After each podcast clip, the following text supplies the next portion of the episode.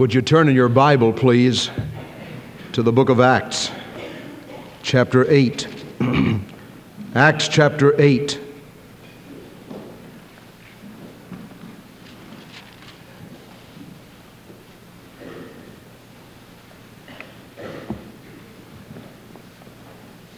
We begin with verse 4, Acts chapter 8, beginning with verse 4.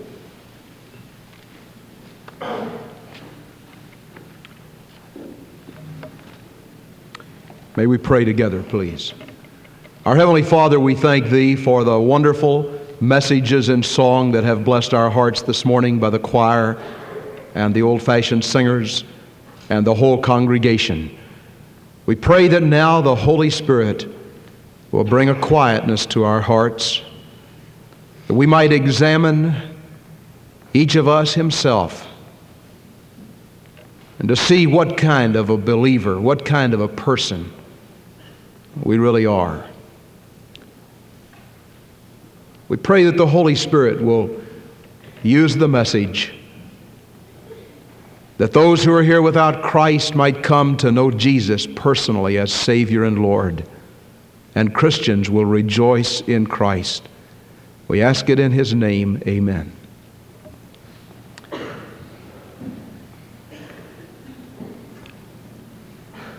Reading from Acts chapter 8, beginning with verse 4. Therefore, they that were scattered abroad went everywhere preaching the word. Then Philip went down to the city of Samaria and preached Christ unto them. And the people with one accord gave heed unto those things which Philip spoke, hearing and seeing the miracles which he did. For unclean spirits, crying with a loud voice, came out of many that were possessed with them, and many taken with palsies, and that were lame were healed. And there was great joy in that city. But there was a certain man called Simon who previously in the same city used sorcery and bewitched the people of Samaria, giving out that himself was some great one, to whom they all gave heed, from the least to the greatest, saying, This man is the great power of God. And to him they had regard because that for a long time he had bewitched them with sorceries. But when they believed Philip, preaching the things concerning the kingdom of God and the name of Jesus Christ, they were baptized, both men and women. Then Simon himself believed also. And when he was baptized, he continued with Philip and was amazed beholding the miracles and signs which were done. Now, when the apostles who were at Jerusalem heard that Samaria had received the word of God, they sent unto them Peter and John, who, when they were come down, prayed for them, that they might receive the Holy Spirit. For as yet he was fallen upon none of them, only they were baptized in the name of the Lord Jesus. Then laid they their hands on them, and they received the Holy Spirit. And when Simon saw that through laying on of the apostles' hands the Holy Spirit was given, he offered them money, saying, Give me also this power, that on whomsoever I lay hands, he may receive the Holy Spirit. But Peter said unto him, Thy money perish with thee because thou hast thought that the gift of God might be purchased with money, thou hast neither part nor lot in this matter. For thy heart is not right in the sight of God.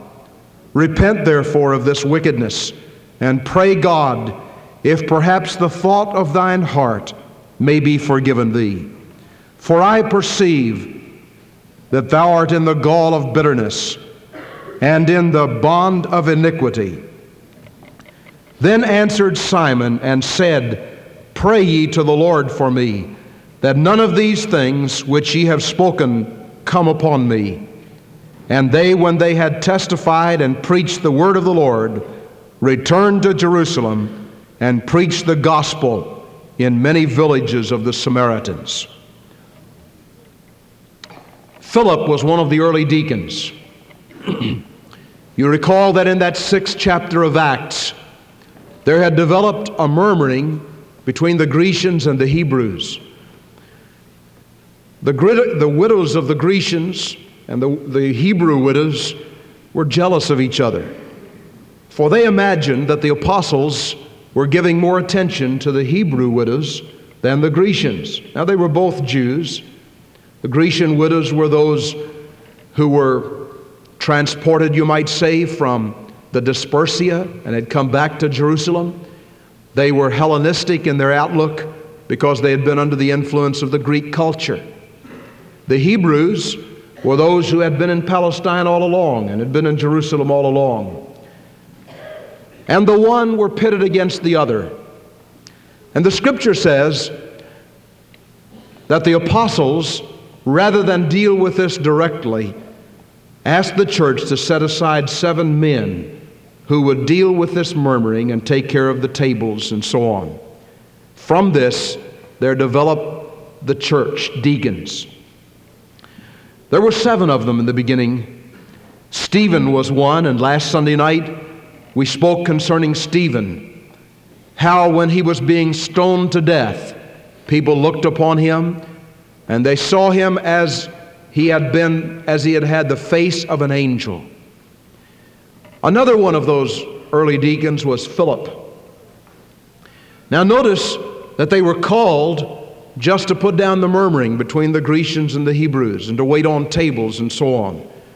But those men were so filled with the Holy Ghost, so filled with the fire of God, that they could not be content with doing just administrative things. They got involved in the soul winning spiritual ministry of the church. And ever since that day, they have been pace setters for those who would be godly men those who would be deacons, those who would be servants of the Lord. The first deacon, Stephen, died as the first martyr for giving his testimony in the city of Jerusalem. One of those other deacons was Philip. The scripture says he went down to Samaria and there he preached. And many people heard the word of God and they were getting saved scores and scores of them, maybe hundreds of them. As a matter of fact, the scripture says there was great joy in that city.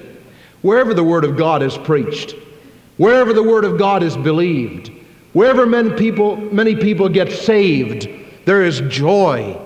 Joy in the presence of the angels of God in heaven, and joy in the earth. and there was joy in Samaria. Now, there was a certain sorcerer there. And I think it's appropriate that on this Halloween day we talk about the sorcerer, Simon. Simon was a man of witchcraft. He was a sorcerer. I don't know whether he used a Ouija board. I don't know whether he read people's palms. We're not told exactly what kind of sorcery he engaged in, but he was engaged in witchcraft. And many people believed in him. As a matter of fact, when they wanted to know something about the future, they came to Simon. And Simon, by the power of the devil, by the power of Beelzebub, was able to tell them a little bit about the future. He was able to tell them a little bit about their lives. He was able to tell them a little bit about what was going to happen tomorrow. And I might say, when you go to sorcerers, when you go to palm readers, when you go to fortune tellers, when you become involved with those who make their living in the art of the occult. You, number one, disobey God. And I want to speak on this subject tonight when I speak on witchcraft, Ouija boards, the occult, and the devil tonight in the service, Halloween night. And when you become involved in sorcery and witchcraft, not only, number one, do you disobey God, but number two, you tune in to the power of Satan. For not all of that is fakery, some of it is real. The part that is real is of the devil. The part that is fakery is just a fake and you waste your money. But there is an element of the real.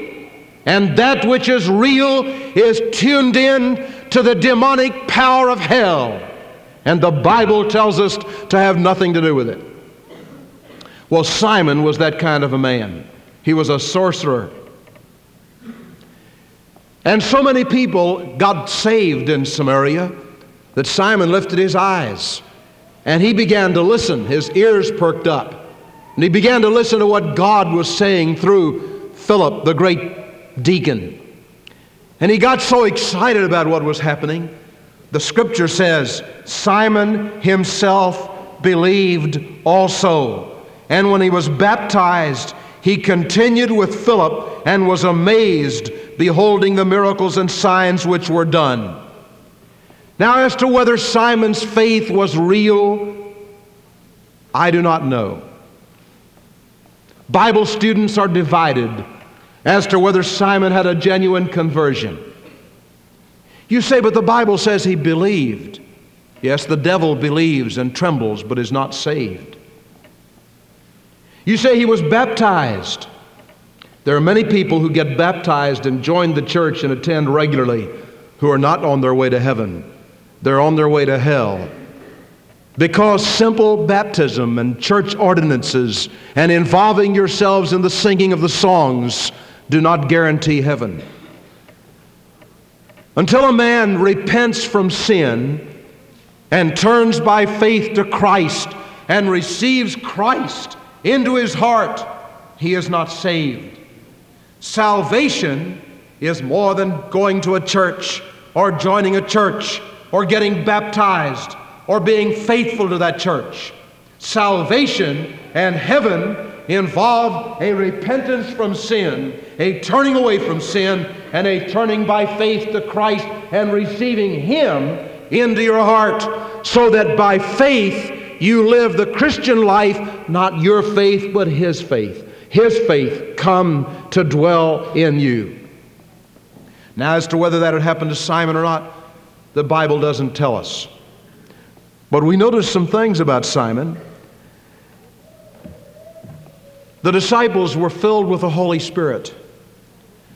And there were great signs and miracles that were done. And there were people being healed. There were many people being saved. And there was great joy and gladness. Now remember that Simon was a sorcerer. He had earned his living on telling people about tomorrow. Maybe he had a booth and a husband and wife would come and say, Now, are we going to get a divorce or are we going to live together? And he'd tell them. There are a lot of people that go to sorcerers today to find out things like that when they need to go to God.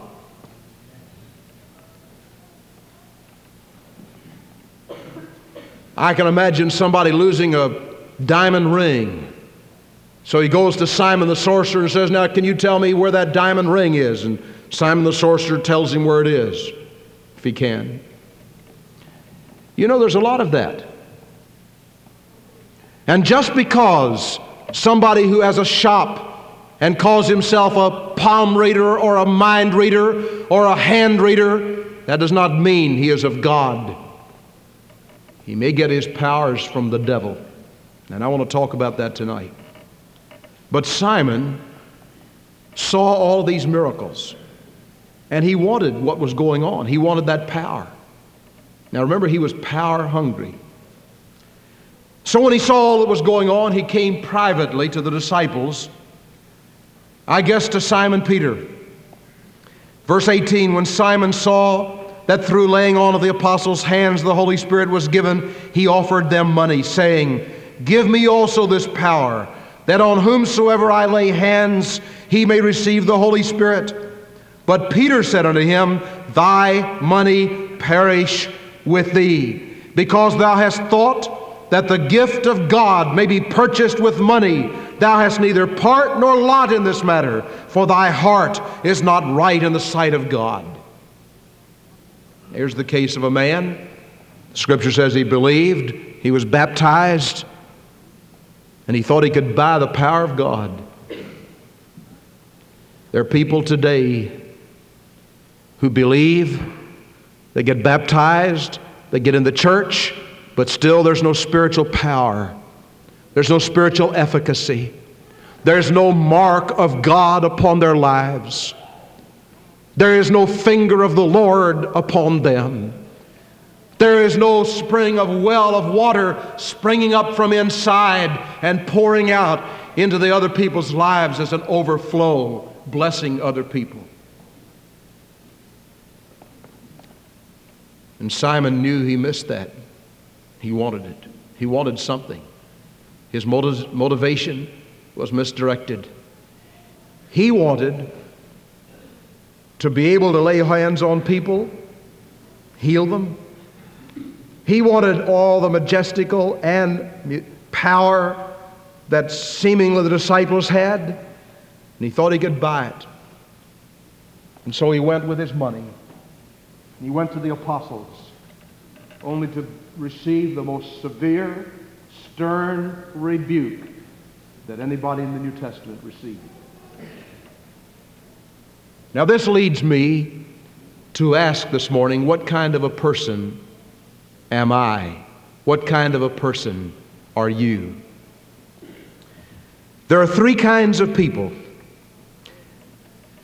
There are three kinds of love. There are three kinds of loyalty. Very briefly, in closing this message this morning, I want to lay on our hearts this question Are you like Simon the sorcerer? Are you like the disciples? What kind of a person are you? And I want to preface this by calling to our attention that the greatest motivation in the earth is the motivation of love. But there are three kinds of love. And I hope you'll hear me. If you've tuned your mental alertness out and you're thinking about what you're going to do this afternoon or next week or all the decisions you have to make, would you please tune me back in and listen for a little while? This is really important. I'll not talk a long time. There are three kinds of love eros, phileo, and agape. Sometimes the young people sing, It's love, it's love, it's love that makes the world go round. It's love, it's love, it's love that makes the world go round. What is love? The greatest force in this world is love. There are three kinds. Eros is the physical attraction between men and women, between boys and girls.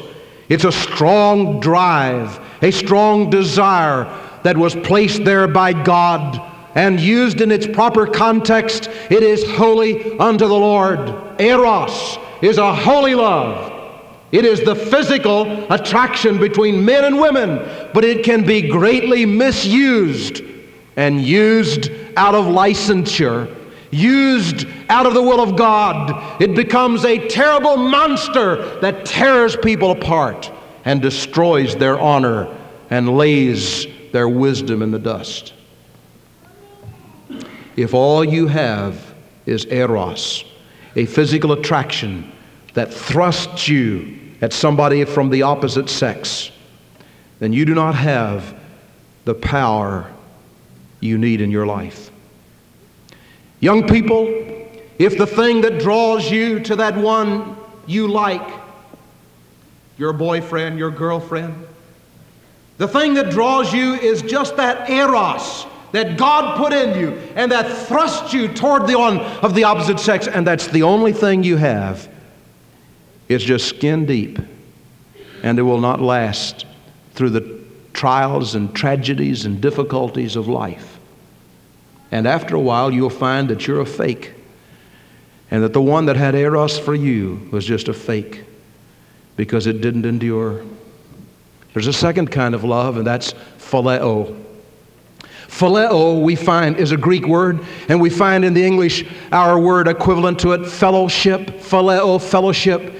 And that's the kind of love where you enjoy doing things together. You enjoy being together. Men can have this for men, women for women, men for women, women for men. Fellowship kind of love. but I want to tell you if that's the only kind of love you have, just fellowship where you enjoy doing things together, even though that's a holy and pure and precious and wonderful love, that is not the kind of love that will really keep you going.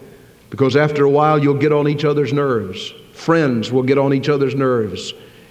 And if lifetime partnerships are trying to are built on this, those lifetime partnerships will crumble if they're all built just out of eros or phileo, because after a while, you can't live in close proximity with somebody over a long period of time just with that kind of love. Nor is that kind of love the kind of love that can help you through life. There's some people seem to be motivated purely and totally out of eros. There are other people who are motivated entirely out of phileo. And for a while, you don't even notice it. Everything seems to be all right. But there's a third kind of love. And that's the Bible word agape, agapao, which means the unselfish love of God in which one pours his life into another. And this is the love of God. And this is the love that broke through into our hearts to redeem us from sin, to buy us back from the common market of sin, and wrote our names in the Lamb's book of life in heaven. And when you have agape in your life, when you have that kind of love in your life, you have that which will endure throughout all of life. And now abideth faith, hope, and love, these three, but the greatest of these is love. But there are three kinds of lives. P.T. Stickle divides people into three groups those who make things happen, those who watch things happen, and those who wonder what's happened. Three kinds of people, three kinds of lives. Paul was the kind of man who made things happen. The Edomites are an illustration given in Obadiah verses 11 and 12 of those who watched things happen. The Babylonians came in on the Israelites. The Bible says the Edomites stood on the other side and just watched. Now they were brethren, they were from the same kinsman background, and the Edomites stood and watched the pagan Babylonians come in and take the Israelites into captivity, and the Edomites just stood over there and watched. They just watched. Ahimaaz is an example of a person who wondered what happened. He was at the front of the battle, saw a great splash, heard a great noise. He came to the captain and said, Can I run? Can I run? I want to go tell David. What are you going to tell him? Well, I don't know. I just want to go tell him. And so Ahimaaz ran, ran, ran, ran, ran. And he ran and he outran Cushi. And he got to David and he said, David, oh King David, there was a great splash and I heard a great noise. And David said, What happened? And Ahimaaz said, Well, I don't know what happened. There are a lot of people like that. Three kinds of people those who wonder what happened, those who watch what happens, and those who make things happen. Ladies and gentlemen, the Christian church, there are all kinds of people. Those three. Which kind are you? What kind of person are you? Are you like Simon the sorcerer? Are you like those people who wonder what's happened? That's way Simon was. He didn't really know what was going on. Why, he, he believed, he was baptized, he was in the church, but he didn't know what was going on. He didn't understand. Is it possible that there are men and women and boys and girls in tune with this service this morning who really don't know what's going on spiritually? You just come like punching in the time clock and you come and fill your pew and you wonder, well, why does that preacher get so excited and why does that choir stand up there and sing like they sing and why do those musicians go all over the keyboard like they do and why does that old-fashioned singers, they get up there and sing and sing and sing like they're really mean it and they shake their heads and they smile? Why do they do that? I don't understand it. I have an idea that there's some people right here this morning don't understand that. What kind of person are you? Or are you that kind of person that makes things happen? Like the Apostle Paul, who said, This one thing I do, forgetting the things that are behind and pressing on to those things which are to come. I press toward the mark for the prize of the high calling of God in Christ Jesus. And then there are not only three kinds of love and three kinds of people, lives, there are three kinds of loyalty. Why do you do what you do? I want to close by that. Listen to this. In Genesis chapter 28, beginning with verse 20, and Jacob vowed a vow, saying, If God will be with me and will keep me in the way that I go and will give me bread to eat and raiment to put on, so that I come again to my father's house in peace, then shall the Lord be my God. And this stone which I have set for a pillar shall be God's house. And of all that thou shalt give me, I will surely give thee the tenth unto thee. Jacob said, If God will do this and this and this, then I'll serve him. If. Are you an if person? God, I'll come to you if you'll meet all my needs. If you'll take all my worries. If you'll give me a bunch of friends. If you'll meet all my financial needs. Lord, I'll be a tither if I never have any more problems, never have any more burdens. If, are you that kind of a person? I want to submit to you this morning the if person never gets much accomplished in life. Until Jacob swapped places from being an if Christian to being the kind of Christian God could count on, he went through life scared out of his wits. In a little while, he was going to meet Esau, and, and here's what he did. You know when he got ready to meet Esau? He had sinned against Esau. What do you do when you meet people you've sinned against? well, Jacob was scared out of his wits. Now, he, had, he, had, he had married, had a couple of wives, had a whole lot of lands, had a lot of cattle and a lot of sheep and oxen, and here's what he did. He said, Now I'm going to meet Esau tomorrow. Here's what I'm going to do. I'm going to put my sheep out there in front, and then I'm going to put my cattle, and then I'm going to put my oxen, and then I'm going to put my first wife, and then my second wife, and I'll be last. And if he kills any of us, he'll kill all them first, and then he'll kill me last. That's the kind of man he was. Really. He was an if man. But after a little while, we read in the Bible that he swapped places with that. And, and uh, Jacob became the kind of man that God could count on. And he was the father of the 12 tribes of Israel. What kind of a person are you? There's a second man in this scripture that I want to read about Psalm 116. I love the Lord because he hath heard my voice and my supplications, because he hath inclined his ear unto me, therefore will I call upon him as long as I live. The psalmist said, I love the Lord because he's heard my voice. I like to hear testimonies. Every once in a while, somebody will get up and say, You know, I really love the Lord because he got me out of a horrible pit. Praise God. Somebody else will say, Well, I love the Lord because I had such and such a financial problem and the Lord met my financial problem and I don't have a problem anymore. Somebody else will get up and say, Well, I love the Lord because I was deathly sick and the Lord healed me and I'm alive. You don't very often hear about somebody who gets up and says, I love the Lord. Ever since I've met him, I've had reverses and problems and burdens and sicknesses, and I have cancer now, and I'm dying with cancer, but I love the Lord. I love the Lord. I want to know why do you love the Lord? Why do you serve the Lord?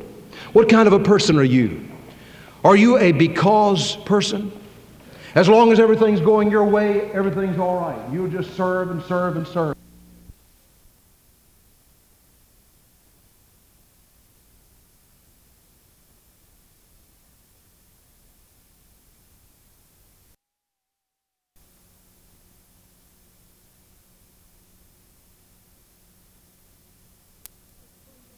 Stars turn to gold, and your bank account diminishes, and the bills pile, and you have to visit the doctor, and there are burdens and problems.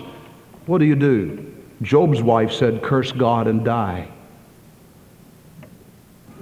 I've known people that did that. What do you do? Simon the sorcerer thought he could get power by buying it. You know, there are people that are for sale. You say, Preacher, what do you mean by that? There are government officials that are for sale. Now, I want to quit on time. I'm not sure I'm going to because I'm getting on something that's near, near my heart. Tuesday, you're going to the polls and you're going to vote for somebody. I want to ask God to give you discernment, give us everyone discernment. If there's ever been a national election when we needed discernment, we need it today. Find somebody that is not for sale, somebody that will not talk out of two sides of his mouth. One thing I like about Charlie Wilson, he, may not be, everybody may not love him. I love him. I respect him. I thank God for him. But I tell you, he gets lambasted every once in a while. But he says what he believes and he stands on it. And if the other side doesn't like it, he just stands there anyway. He is not two mouthed, two faced, talking out of two sides of his mouth. And he's not running for anything right now. I'm not trying to boost his election. I just want to say we need to find men in public office who are not for sale, who cannot be purchased, who cannot be bought, who will not talk one way to one group and another way to one group. I know one man that's running for election. He met with some and they said, What do you think about abortion? He says, I'm personally against it. He met with another group and they said, Are you for an amendment to the Constitution that would do away with abortion? He said, No, no, I'm not for an amendment that would do away with abortion. Now, where do you, where do you stand? I'm not talking about the abortion question this morning. I'm talking about where do you stand as far as some convictions are concerned. Are you, are you solid or, or, or are you for sale? When somebody gets you on one side and talks to you and gets your ear, do you believe them? And then somebody else gets your ear and you believe them. You know why men are unfaithful to their wives? Do you know why? Because outside of the home, they go over here and here's some dear woman has all kinds of problems and she sits down and says, Oh, listen, oh, you don't know the problems I've got all my problems. And she starts pouring all of her problems out to that man. And that man hadn't got any better sense than sit there and listen to him. They drink coffee together and they listen to each other's problems. Then he starts pouring out his problems to her. And what man doesn't have any problems? What woman doesn't have any problems? And so they pour out their problems, and after a while they say, Well, you know, we didn't get our problems discussed enough, so let's meet tonight. And we'll talk about our problems tonight.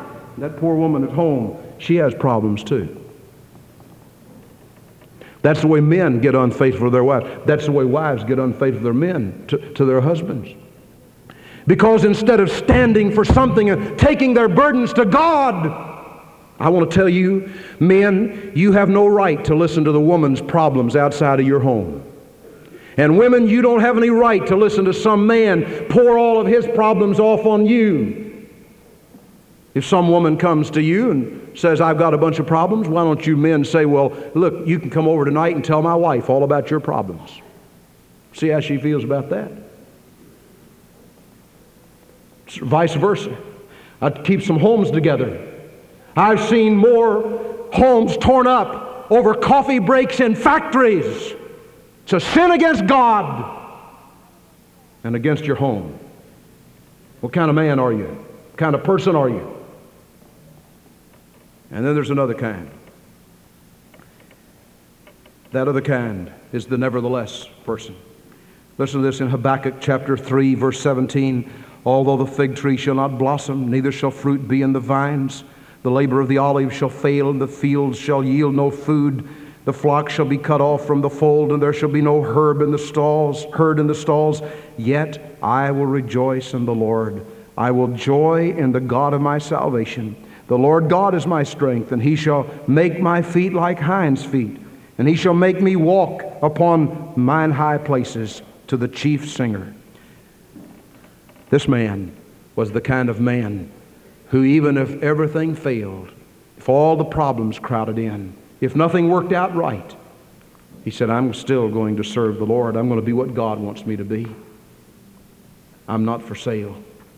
I don't serve the Lord if He'll do this. I don't serve the Lord because He's done this.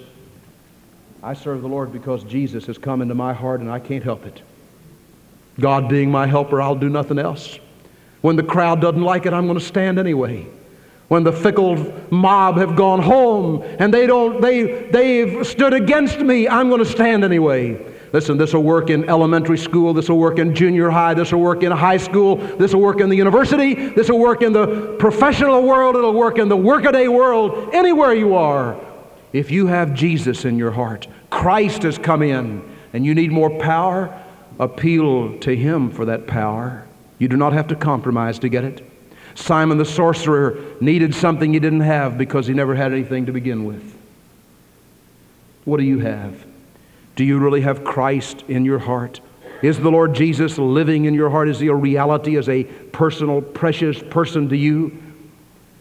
If you've never been saved, you need Christ. You need to open your heart wide to him and receive him and let him come and live inside of you.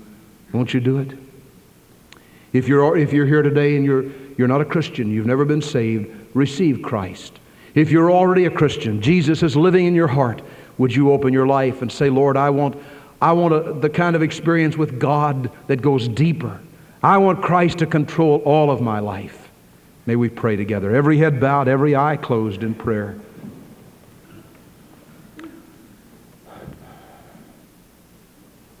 Our Father, we thank Thee for what Thou hast done here this morning. We pray that the Holy Spirit of God would move across people's heartstrings. Some who have never been saved, may they come to Christ. And others who have already trusted Christ, some privately in their homes, may they come publicly today and take a stand for the Lord. In Jesus' precious name, amen. May we stand, please. Everyone standing. I'd like to request that no one move around. This is God's invitation. And as we sing in just a moment, God's Holy Spirit is speaking to hearts. Would you let Him have His way with you, whatever that means? If you're here without Christ, you've never trusted Jesus, you need to trust Him. I want to urge you to come from wherever you are and come giving your heart to Christ this morning, taking a public stand for God. If you're already a Christian, would you come this morning and say, I want to move my letter to this church? become part of the Glendale Baptist Fellowship, do what God wants me to do with my life. Or I want to follow Jesus in believer's baptism and serve the Lord.